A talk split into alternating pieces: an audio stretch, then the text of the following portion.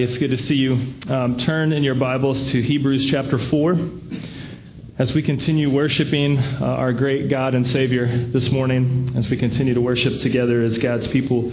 Uh, we will uh, go through uh, Hebrews chapter 4, verse 11 through 13. Um, let me pray as, uh, as we get started uh, with our time in God's Word this morning. Father God in heaven, thank you for your goodness to us, God, that you are a holy, righteous, just, amazing God, creator and father and sustainer. And thank you for Jesus, your son, who uh, has lived the life perfectly that we should live but can't.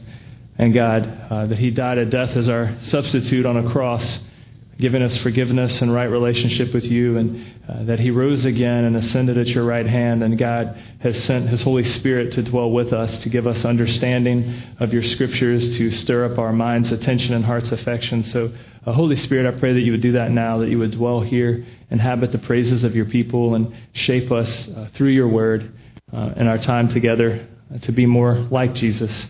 In Christ's name, amen. Hebrews chapter 4, uh, verse 11. Let us therefore strive to enter that rest, so that no one may fall by the same sort of disobedience. For the word of God is living and active, sharper than any two edged sword piercing to the division of soul and of spirit, of joints and of marrow, and discerning the thoughts and intentions of the heart. And no creature is hidden from his sight, but all are naked and exposed to the eyes of him to whom we must give account. This is God's word. Friends, God's word exposes us for who we are and our desperate need for a Savior. And the written word of God leads us to the living word, Jesus, through whom God's promises for rest for us are fulfilled. In recent years, there's been a resurgence of interest in the Bible in our culture and in secular media. Um, you can see it anywhere you look.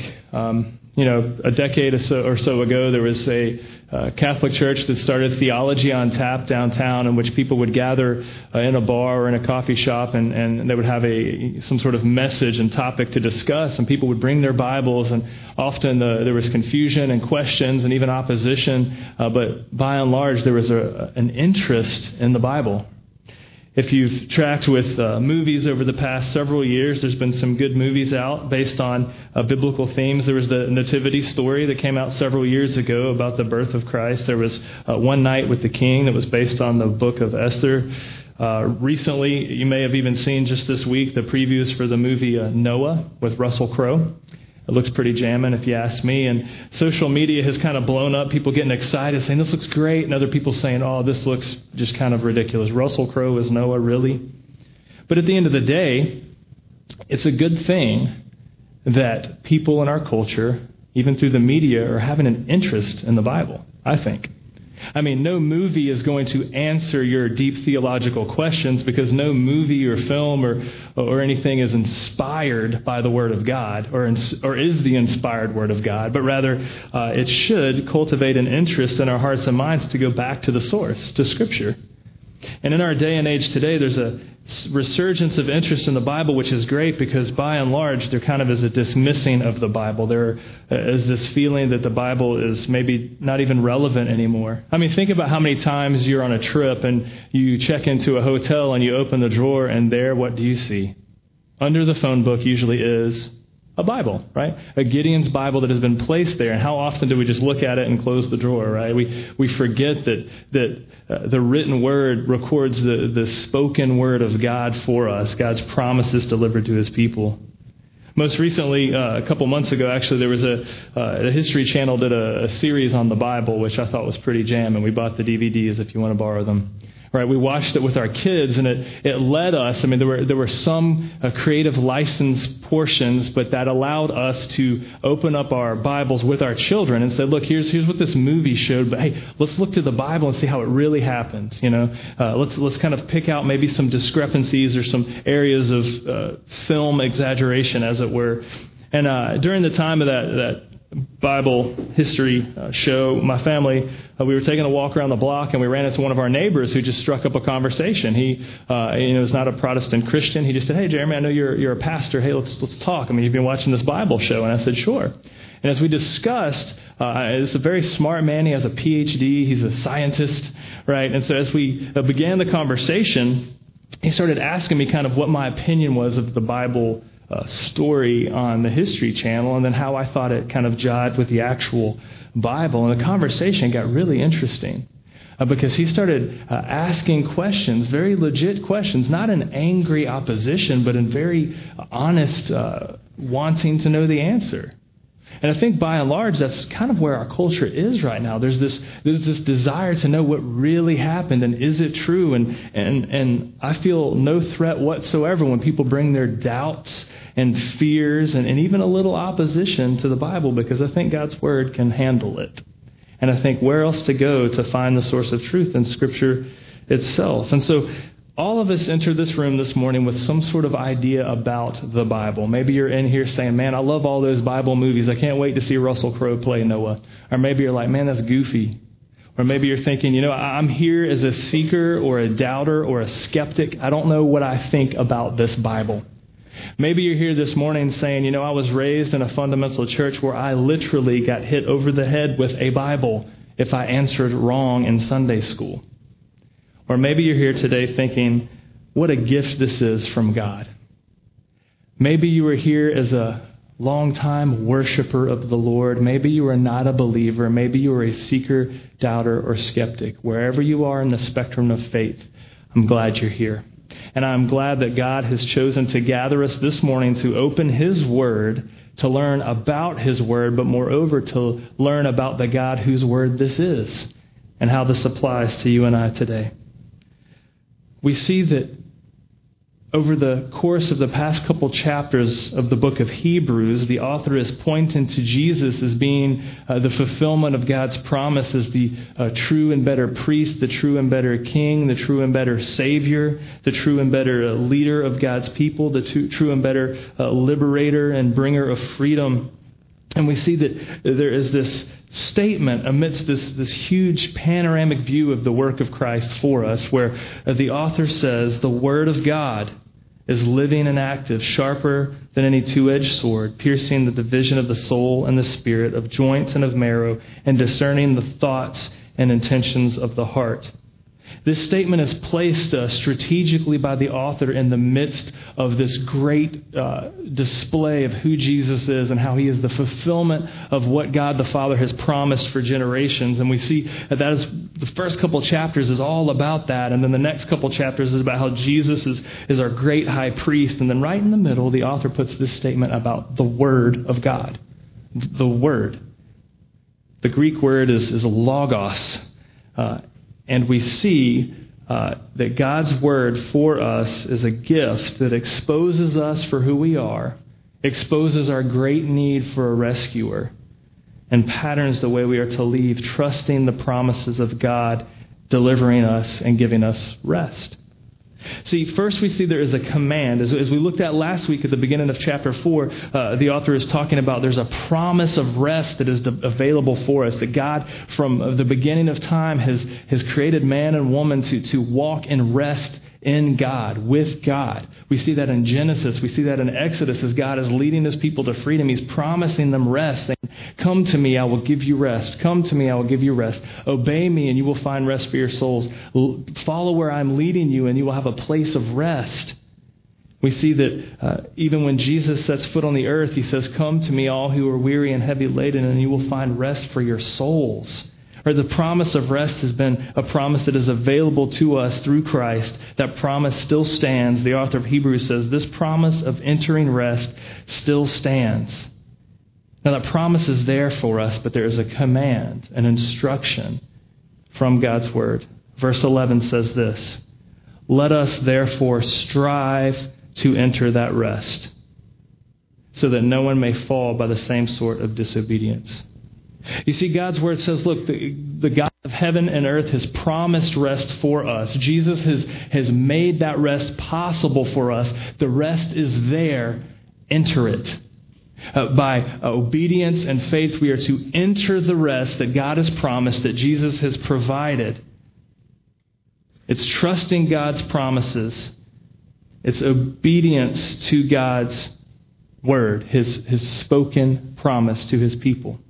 We see what happens next is if we are striving to enter that rest, if we are walking in obedience based on God's promise, based on His word, we see verse 13 says this No creature is hidden from His sight, but all are naked and exposed to the eyes of Him to whom we must give an account. So you see here, there's this promise of rest from God. Jesus provides that rest for us. There is a command for us to strive to pursue entering that rest in faith and in obedience. And what happens is we are not hidden from the sight of God, but we are naked and exposed to his eyes. That word naked, that word exposed, that means to be laid bare. It's actually the imagery of being uh, almost like a, a sacrificial animal being taken by the throat and pushed back so that their neck can be exposed to be slaughtered. It's a similar word used uh, if you're a wrestler uh, to be uh, pulled back into submission as a, as, and subdued in a helpless state by your opponent. Sounds kind of brutal, right? It sounds kind of scary. So here we have the promise of strive to enter the rest of God. And once you get there, you will be exposed for slaughter. You, you will be subdued in a helpless state. You will be vulnerable. This sounds harsh, doesn't it? But look with me to where the Word of God comes in. I mean, how, how does God do this? Why would God do this? Why would God say, Come to me and find rest, and when you get there, I'm going to expose your throat for slaughter? I'm going to subdue you in vulnerability. Does that bother anybody? We have to see how verse 12 connects verse 11 and verse 13. How, how the promise to enter rest and our command, the command for us to strive to enter rest, and, and how that rest looks like we would be laid bare, naked and exposed and vulnerable. We have to see how verse 12 connects those dots, how the Word of God comes into play. Look at verse 12 with me. For the Word of God is living and active, sharper than any two edged sword, piercing the division of soul and of spirit, of joints and of marrow, and discerning the thoughts and intentions of the heart.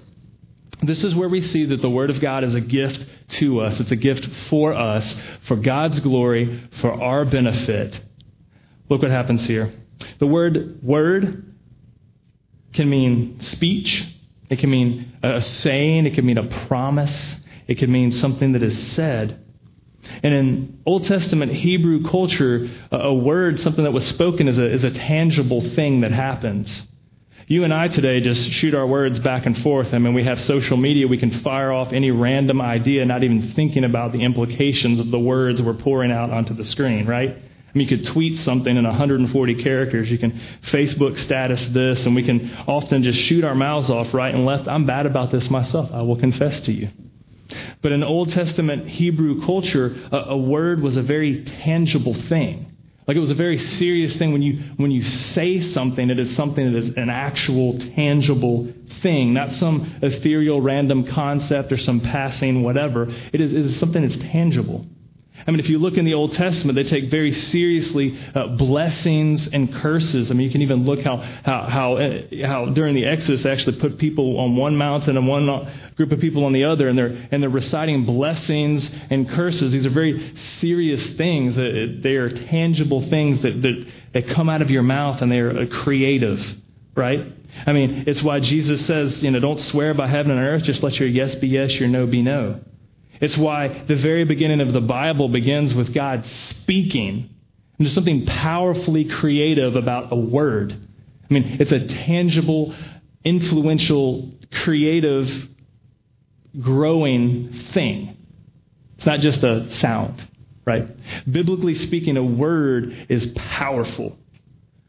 God created everything out of nothing by his word. Right? Jesus in the Gospels is said to be the, the Word of God incarnate, the Logos. The same word that's used here for word is the word that's used to describe Jesus as being God's Word incarnate, God's Word taking on flesh and human form. The word word is a powerful word. Right? I mean, because word means a tangible, creative thing. It means, it means not just a concept, but the embodiment of a promise. It's the embodiment of someone's character. It's the embodiment of an intention from someone's heart. And so, for God to create everything out of nothing by His Word is revealing a promise to His creation, revealing His character, revealing His intent for His creation. For Jesus to be God's Word incarnate, to be the Word taking on flesh and in human form, is God's promises being displayed to His people, being embodied, being fleshed out. His promises, His intentions, revealing His character. So the Word, Word is a big deal. It's not an intangible, fleeting concept. It is something powerful, something revelatory, something connecting us to God's divine promises that ring true. And here we see the author connecting several chapters of God's promises for deliverance from himself as a loving father to his children as Jesus fleshes that out, and then how that rubber hits the road, as it were, for us to strive to enter that rest, to faithfully obey in light of those promises that are true. And the author says, the Word of God is living and active. See, the Word of God is God's promise delivered to his people, the promise that he spoke everything into creation, the promise that he spoke blessings and commands to his people, the, the, the, good news of grace that he is sending his son Jesus to be our deliverer. Jesus himself is the word of God in flesh that spoke in words to deliver this gospel to us and, and flesh that good news out for us by his perfect life, his death on a cross, his resurrection, his ascension, and then sending his Holy Spirit for us 2,000 years later, for you and I today, we have the written account of God's promises. We have the written word. And this is good news for us.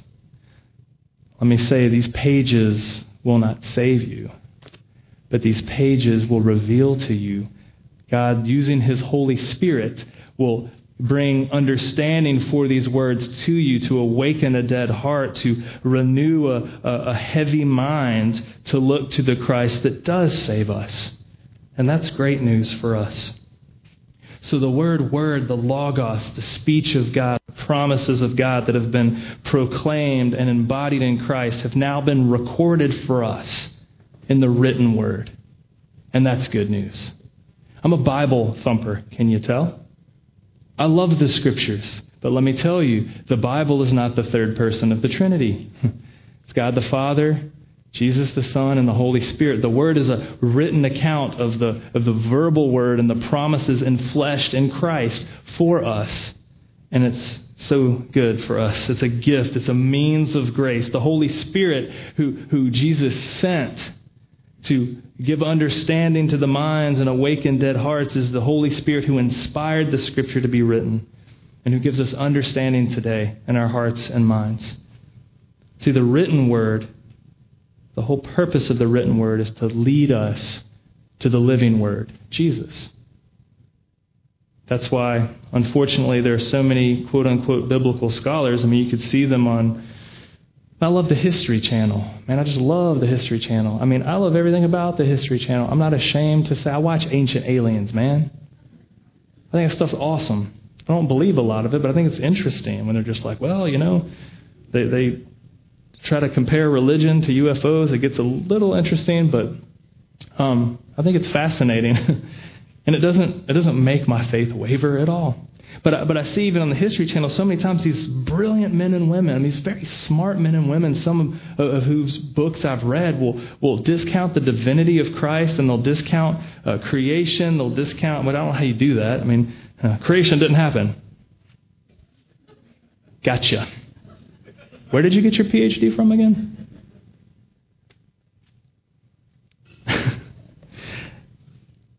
Brilliant men and women missing the intent of God's word for them is not, you know, it breaks my heart. And you and I face that same struggle today. But what we see, Scripture talks about itself, saying the word of God is living and active.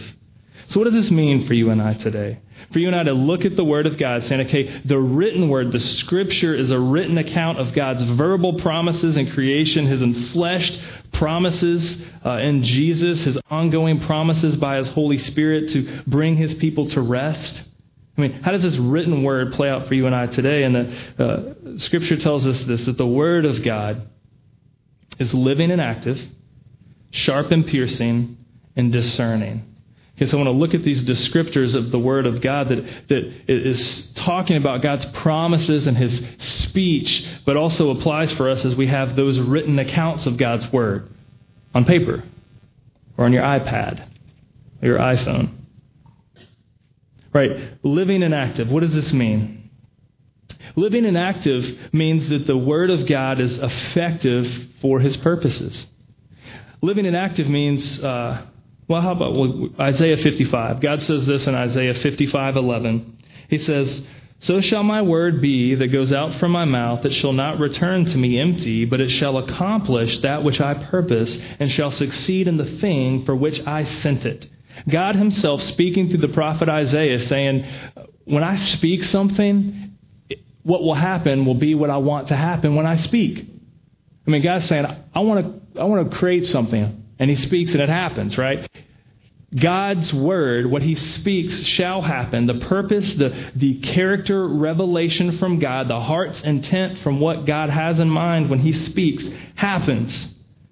Whatever God says will be. No questions asked. Why? Because he's God. How often do you and I say something and it does return void, right? I mean, think about it. It could be so frustrating. We could, you, could, you could say something and it returns to you void. You can say, hey, man, I, and sometimes it's not your fault. You can say, hey, man, I can't wait to see you. I'll, I'll meet you at 4 o'clock today. And what, you get a flat tire? You get stuck in traffic? Your kids get sick? You get sick? Car breaks down? You get called into work? You don't get to see your friend at 4 o'clock, right? You, your word to them didn't happen. Right? Sometimes it's not your fault. Sometimes it is your fault. Sometimes you can say, hey, man, I uh, will be glad to help you out with that. And then Saturday morning comes, you're like, I do not feel like getting up and helping that dude move that bed. Or you call into work sick, or you flake out in something, right? Our words often return to us void. Sometimes what we say doesn't come to pass. The good news is that whatever God says will come to pass. God is God. What he says will happen. What he says is true. Isaiah records the words of God saying, My word that goes out from my mouth shall not return to me empty. It shall accomplish that which I purpose and shall succeed in the thing for which I sent it. This should give you great assurance. Whatever God says will happen. When God promises rest for his people, he delivers rest for his people.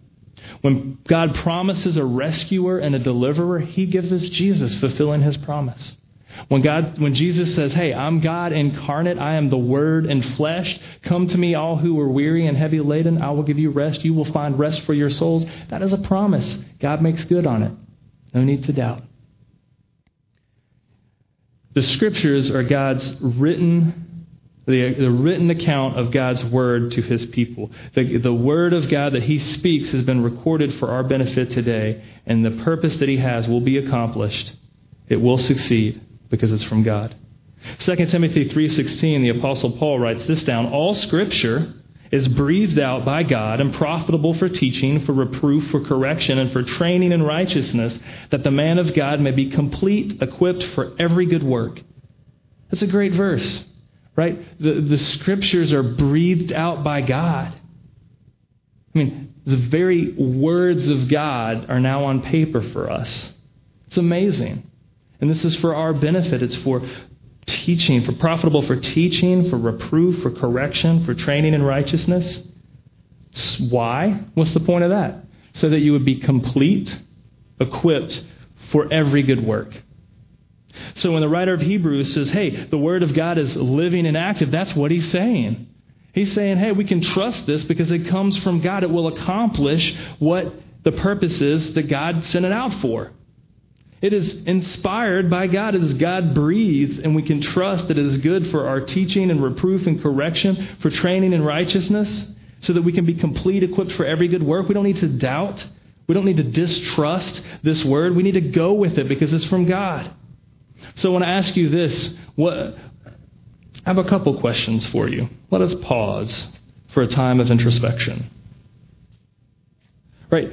What do you see as authoritative in your life? Just what? What? I mean, was it the Bible? No. Wrong answer. No, it's not the wrong answer. Right answer.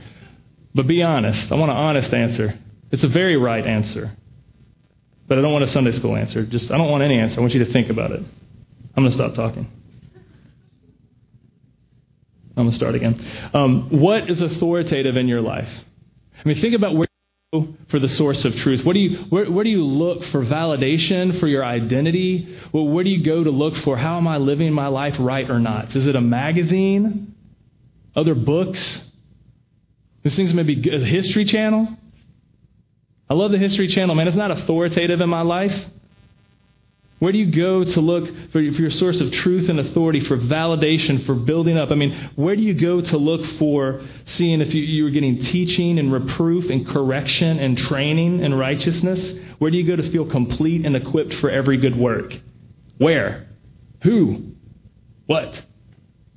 Because all of us are seeking those things. All of us are seeking to be complete and equipped. We want to, we want to be trained for some sort of righteousness, some sort of morality, some sort of correction and whatever. And often we look to magazines and culture, we look to movies, we look to whatever the popular vote may be, we look to politics. Whatever we go to to find those things is we see it as a source of authority, a source of truth. The next question is this how, how do you even view the Bible? Do you view it as some outdated historical book? Do you view it with skepticism? Do you view it with uh, doubt? Do you view it with distrust? Do you view the written word as God's, the written account of God's spoken word? Do you believe that Scripture is breathed out by God and is profitable for teaching, reproof, correction, training in righteousness? It's a promise. Do you believe it?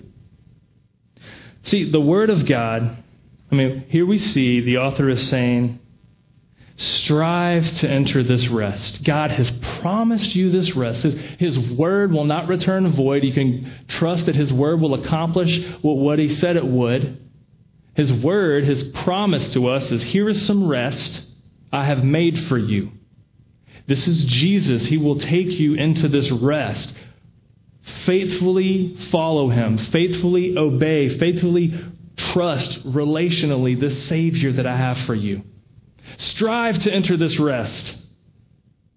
And we step back and say, wait a second, I'm not sure.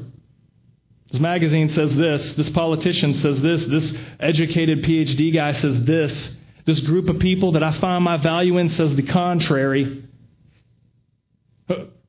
So, what do you do? We see that the Word of God is living and active. We also see that the Word of God is sharp and piercing. Right? sharp and piercing. And this is where it gets complicated. I'm not going to get into some great historical and theological debate here because that's not very profitable in this setting. But what happens is you see it says the, the Word of God is living and active, and it says sharper than any two edged sword, piercing to the division of soul and of spirit and of joints and of marrow. Okay, that is a very verbose, poetic way of saying that the Word of God can get to the depths of a person. Right, we're not going to argue. Does that mean that there's this dichotomy track? No, we're not. Just go with me on this one. It's a poetic way of saying that the Word of God can slice to the very depths of a human being and touch every single innermost part of that human being mind, will, emotions, desires, fears, doubts, sources of joy. No part of you is unaffected by the Word of God, is what that's saying. We could get right down to you, man. To the very depths of what makes you you. To the depths of what you like about you. To the depths of what you don't like about yourself. Scripture goes there. To the very depths. Pierces you as sharp. It gets in there. Right? A two edged sword has connotations both as a weapon and as like a sacrificial tool, right? When you, when you say a two edged sword for a first century person, that can have both of those connotations. For like a, uh, for a, you know, a person living in the Roman Empire where there's like guards around, you have a two edged sword.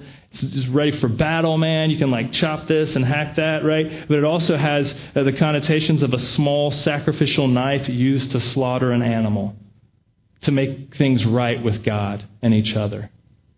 And this is some good news for us to, to get into that imagery. Because, yes, the Word of God is a weapon.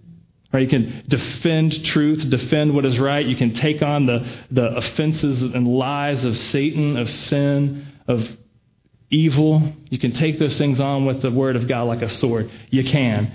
But in the sense that it is a sacrificial weapon, is what I want us to look at here. Because the Word of God makes us vulnerable. It exposes who we are and who God is. It is deeply moving within us. Right? For us to say, for us to see in verse 11, there is rest for us that we have to strive to enter into, and we have to fight disobedience. We want to stay the course and enter this rest that God has promised, that Jesus has secured, that the Holy Spirit is guiding us in. And the scriptures, the word of God written for us, show us where that goes. What happens is there is a, a process that is going on, that we are being exposed, that we are being laid bare, that we are like a sacrificial animal, just vulnerable and open for whatever God has for us.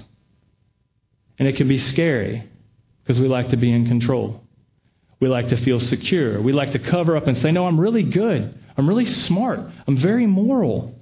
Look at these good things that I do. Look at this knowledge that I have. Look at the way that I serve here and do that. But the Word of God exposes us for who we are. It exposes our sins, it exposes our fears, exposes our doubts, exposes our utter need for a Savior. It is sharp and piercing to the innermost depths of us. The good news is we can trust not just this word, we can trust the God whose word this is. And that's the point. Because these pages don't love you. These pages will not save you. But they point to the God who loves you. They point to the Christ that saves you. It patterns how we are to live as loved, saved, rescued people. And that's good for us. Because word can mean promises, it can mean the revelation of someone's character, it can mean the intent of a person's heart. Maybe you've heard the Bible compared to a love letter. Have you? I mean, if you grew up in Sunday school, you, you should have, because that was part of the curriculum in every church across America in the 80s and 90s. And it's good. I mean, it's right. If you've ever heard somebody say, This is God's love letter for you, it's right. Because a love letter reveals something about the character and the heart's intent of the person who wrote it. I'll give you a for instance. I asked my wife's permission to share this. We were, uh, 10 years ago, I proposed to my wife. She said yes. We were, we were on a bike ride, and I was so nervous because I can, I can, you know that I can bumble and fumble around with my words when I'm nervous. You see it every Sunday. And I didn't want to mess this up. I wanted, I wanted this engagement moment to be perfect because I loved her and I wanted it to be nice. So we went for this bike ride. We were down by the river. I had a ring in my pocket. My knee was shaking. I couldn't even ride. She was like, What's wrong with you? I was like, I don't know, man. Can, can we just walk? We just started riding. I know. I was nervous. We got down by the river, and in my pocket, I'd written this love letter for her. Just a letter explaining my intent to marry her and why I wanted to the things I found valuable in her, the things that I hoped she could see from me as a loving husband, like the kind of man God was building me to be. I was, I read for my wife, my girlfriend at the time, Melody. Um, I got down on one knee and I read this letter to her, revealing something about my character. I think there's probably a couple punctuation mess ups in there, some, you know, I was publicly schooled, so my phrasing may not be that great. Comma splice, semicolon, whatever. But the intent on the paper was for me to reveal my heart's intent to love her and to be with her for the rest of my life. It was a love letter, and, and we have a copy of that letter framed at our house. And my wife and I, we could walk by that letter any day we want. We could look at that letter and we could read that letter verbatim to each other. We could just read it, you know. But what's important is not only the intent of that writing, but the effects afterwards. I mean, the past nine years of marriage should display what that paper wrote about, right? I mean, it would do no good whatsoever for, for my wife to have a framed letter hanging on her wall and for me saying, Look, I, I, I want to be with you the rest of my life. I am praying that the Lord would grow me to be an amazing husband for you, and I will walk with you in faithfulness and, and love you and cherish you. It would do no good for my wife whatsoever if we framed that in the most beautiful frame and hung it in our living room and I said, I'm, I'm out. I'm going to run around on you. I'm not going to provide for you. I'm not going to help with the kids. I'm not even going to be here. I think I'm just going to go, you know, hiking for six months. I'll see you later. That would do no good whatsoever for my wife. That would be a lie on the paper. What happens is that intent, the intent of my heart was placed on that paper, but the result, the effect has been every day since. Not just that moment, but every day since. You with me? In the same way, God has written for us a letter of revealing his character, his intent, revealing something about himself, and every day he is showing us the effects of that. I mean, God has made good on his promise, and, and every day that we we open the scriptures and we can say, God promises rest. He shows the rest around us. When, when God promises deliverance and forgiveness of sins, we see that effect. And that is good news for us. The life around us should prove what we believe, it should prove what is written. In Scripture, the Word of God written, recording the Word of God spoken, lays us bare like a two edged sword to the throat of a sacrificial animal. Like a wrestler being subdued and vulnerable, we are hanging there open, exposed for the worst of us and the best of us. But the good news is because God's word is sharp and piercing, his spirit uses us to uses it to chop us up on the inside for our growth, for our sanctification, for our development to become more like Jesus. So we see God promising rest and saying, You will enter this rest, you will be exposed and laid bare. And this is what happens in that process. My word that is breathed out, that is, is a verbal promise that has now been written down, it is living and active. It's effective for my purposes, right? It is sharp and piercing. It will get down to the depths of you, exposing your character flaws and whatever else, but it's good. And thirdly, it says this it is discerning. Because the Word of God is living and active. It is sharper than any two edged sword, piercing the division of the soul and the spirit and the joints and the marrow, and discerning the thoughts and intentions of the heart. It judges the heart. Right? The word there is the same word that's used for critic. It is, is a critical judging, not in an evil way, but in a very precise way, judging the thoughts and intentions within you. Right? The Holy Spirit that inspired Scripture is the same Holy Spirit that gives us understanding in our hearts and minds as it worked within us. Right? I mean, the Apostle Paul wrote in 2 Timothy 3.16, all Scripture is breathed out by God. Right? We see later that, or, or before that actually, in John 16:13, that Jesus promised the Holy Spirit to dwell with his people. He said, When the Spirit of truth comes, he will guide you into all truth, for he will not speak on his own authority, but whatever he hears, he will speak, and he will declare to you the things that are to come. So Jesus promised that the Holy Spirit so we know that the Holy Spirit who inspires Scripture is the same Holy Spirit that gives us understanding today as we read it and study it and talk about it. It brings to our mind the reality of the promises of God being fleshed out around us. This goes beyond our actions, this goes beyond our moral, morals, but into our hearts, and intentions, and motivations. So, friends, when you open the Word of God, trusting that it is living and active, that God has purpose for His Word is to pull you back and to lay you bare, to expose who you are, your dire need for a Savior, your dire need for a rescue, and also to reveal to you the promise that He has for you. It's such good news. Don't take it from me, take it from him. And when we are laid bare, as his word chops us up like a two edged sword, discerning within us our thoughts and our intentions of our heart, we see the effect, verse 13, that no creature is hidden from his sight, but all are naked and exposed to the eyes of him to whom we must give an account. I love this because he has talked all the way in verse 4 about rest, rest, rest. Verse 11, let's strive to enter that rest. Verse 12, seemingly out of the blue, he talks not about God and Jesus and us, but he talks about the Word. Just for one verse. And then verse 13 says, No creature is hidden from his sight. Right? So we see this is where the Word acts like a thing that God uses to expose us. No creature is hidden from his sight, but all are naked and exposed to the eyes of him to whom we must give account. Now, this is where it can either get overjoyous for you or over fearful. Either way, this is God's intent for you to hear. As a Christian, we take great joy, we have great confidence that when we are exposed and laid bare, that what God sees is Christ's redemptive work in us. That's our only hope. If you are not a Christian and you were on an operating table, like the Word of God, right, the two edged sword is, is there, you were laid bare, vulnerable, and exposed, apart from Christ, you have no hope. No, no hope.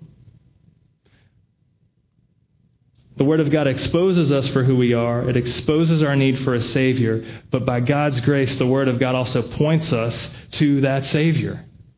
Right? Several years ago, I was a chaplain, and I was doing some chaplaincy work in uh, Columbia, South Carolina, at Palmetto Richland Hospital, and their first responder urgent team. And a guy was brought in who had been shot nine times. And this was quite possibly the largest man I'd ever seen. He was a really big man. And he had been shot nine times and um, because he was so big, um, it, his body actually maybe had shielded his uh, vital organs from being punctured by the bullets. None of the bullets exited his body, all nine were in his body.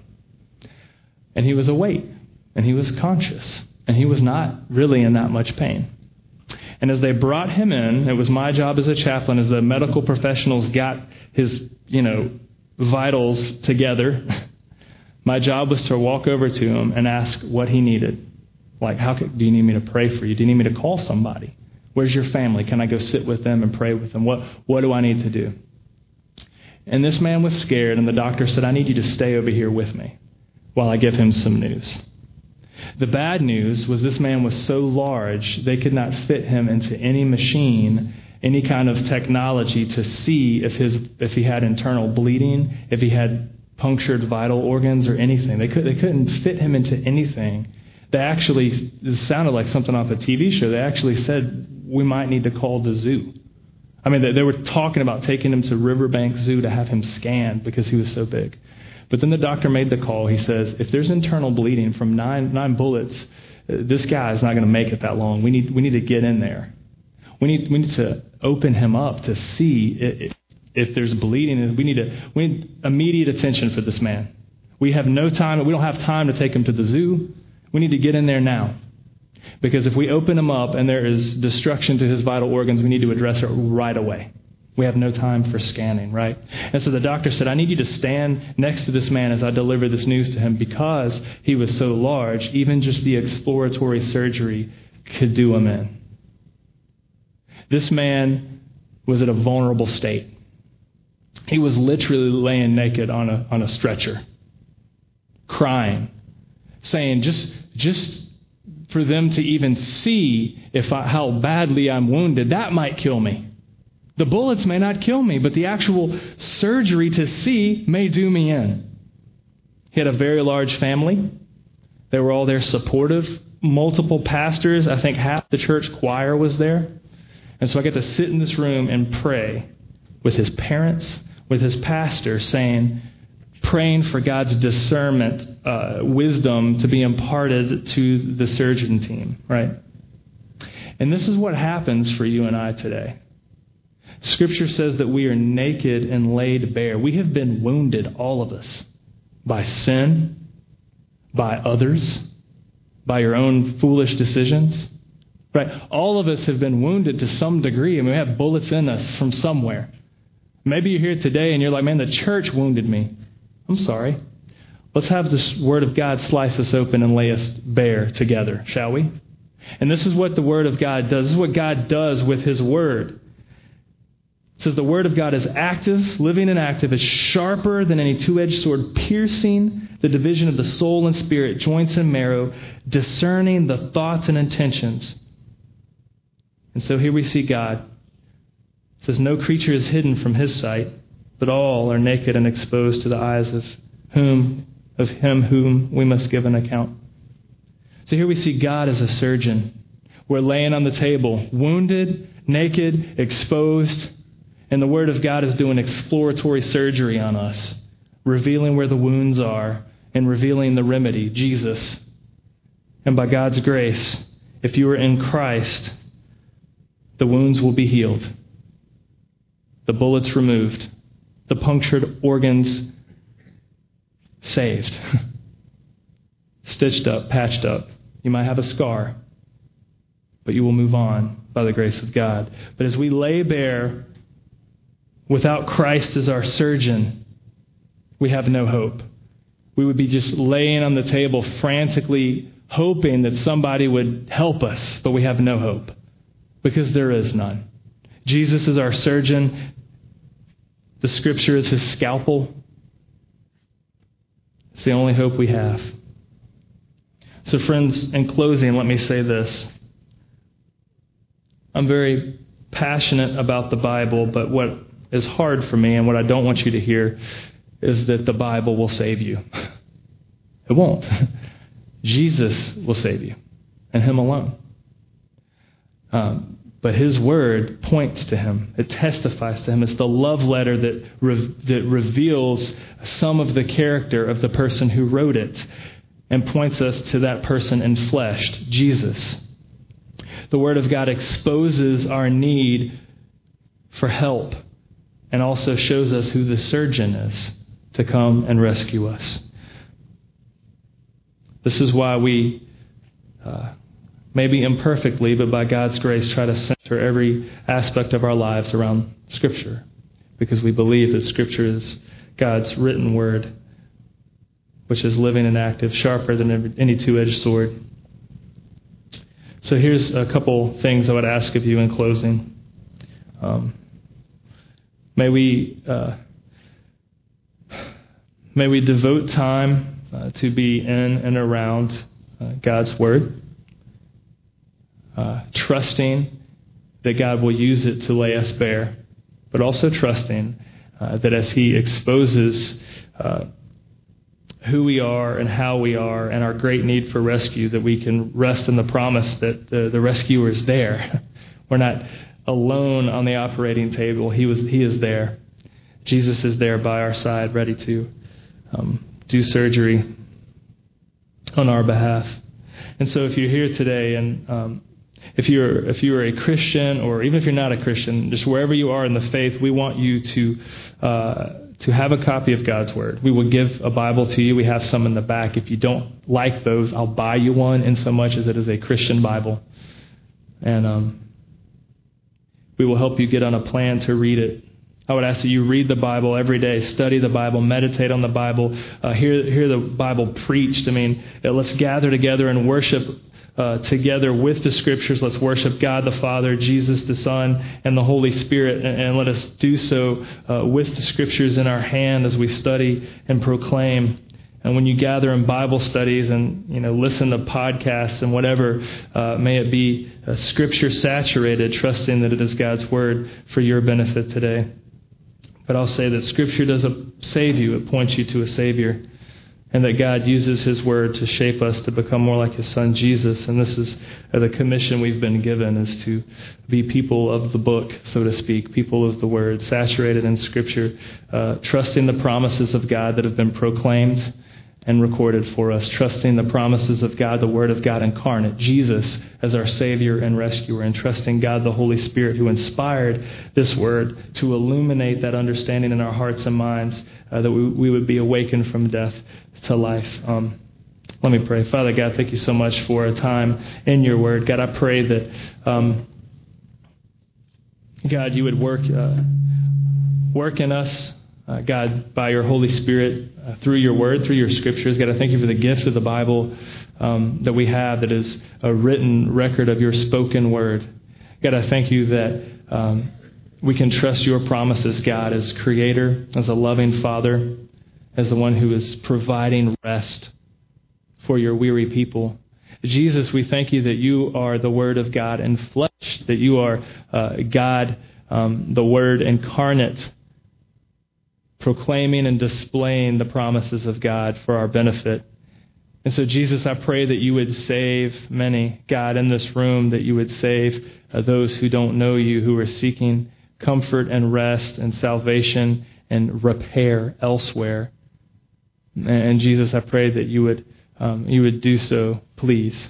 Holy Spirit, I thank you that you inspired uh, the word to be written and preserved for our benefit today. And Holy Spirit, that you give our minds understanding and our hearts reception of this good news. And, and I thank you that you work through the word ongoingly that as we open and read and meditate and talk about and hear preached, that you use this word as a scalpel to do exploratory surgery in our intent, our mind's intention and our heart's affections. And, and God, that we would be exposed and laid bare, trusting you, Jesus, as the surgeon who uses this scalpel to reveal our desperate need for rescue. And thank you that you were there to remedy the situation, to redeem our brokenness, to take out the hurt and the pain, and to bring healing. And so, God, I pray that you would do amazing things for your glory and for our joy. We ask this in Christ's good name. Amen.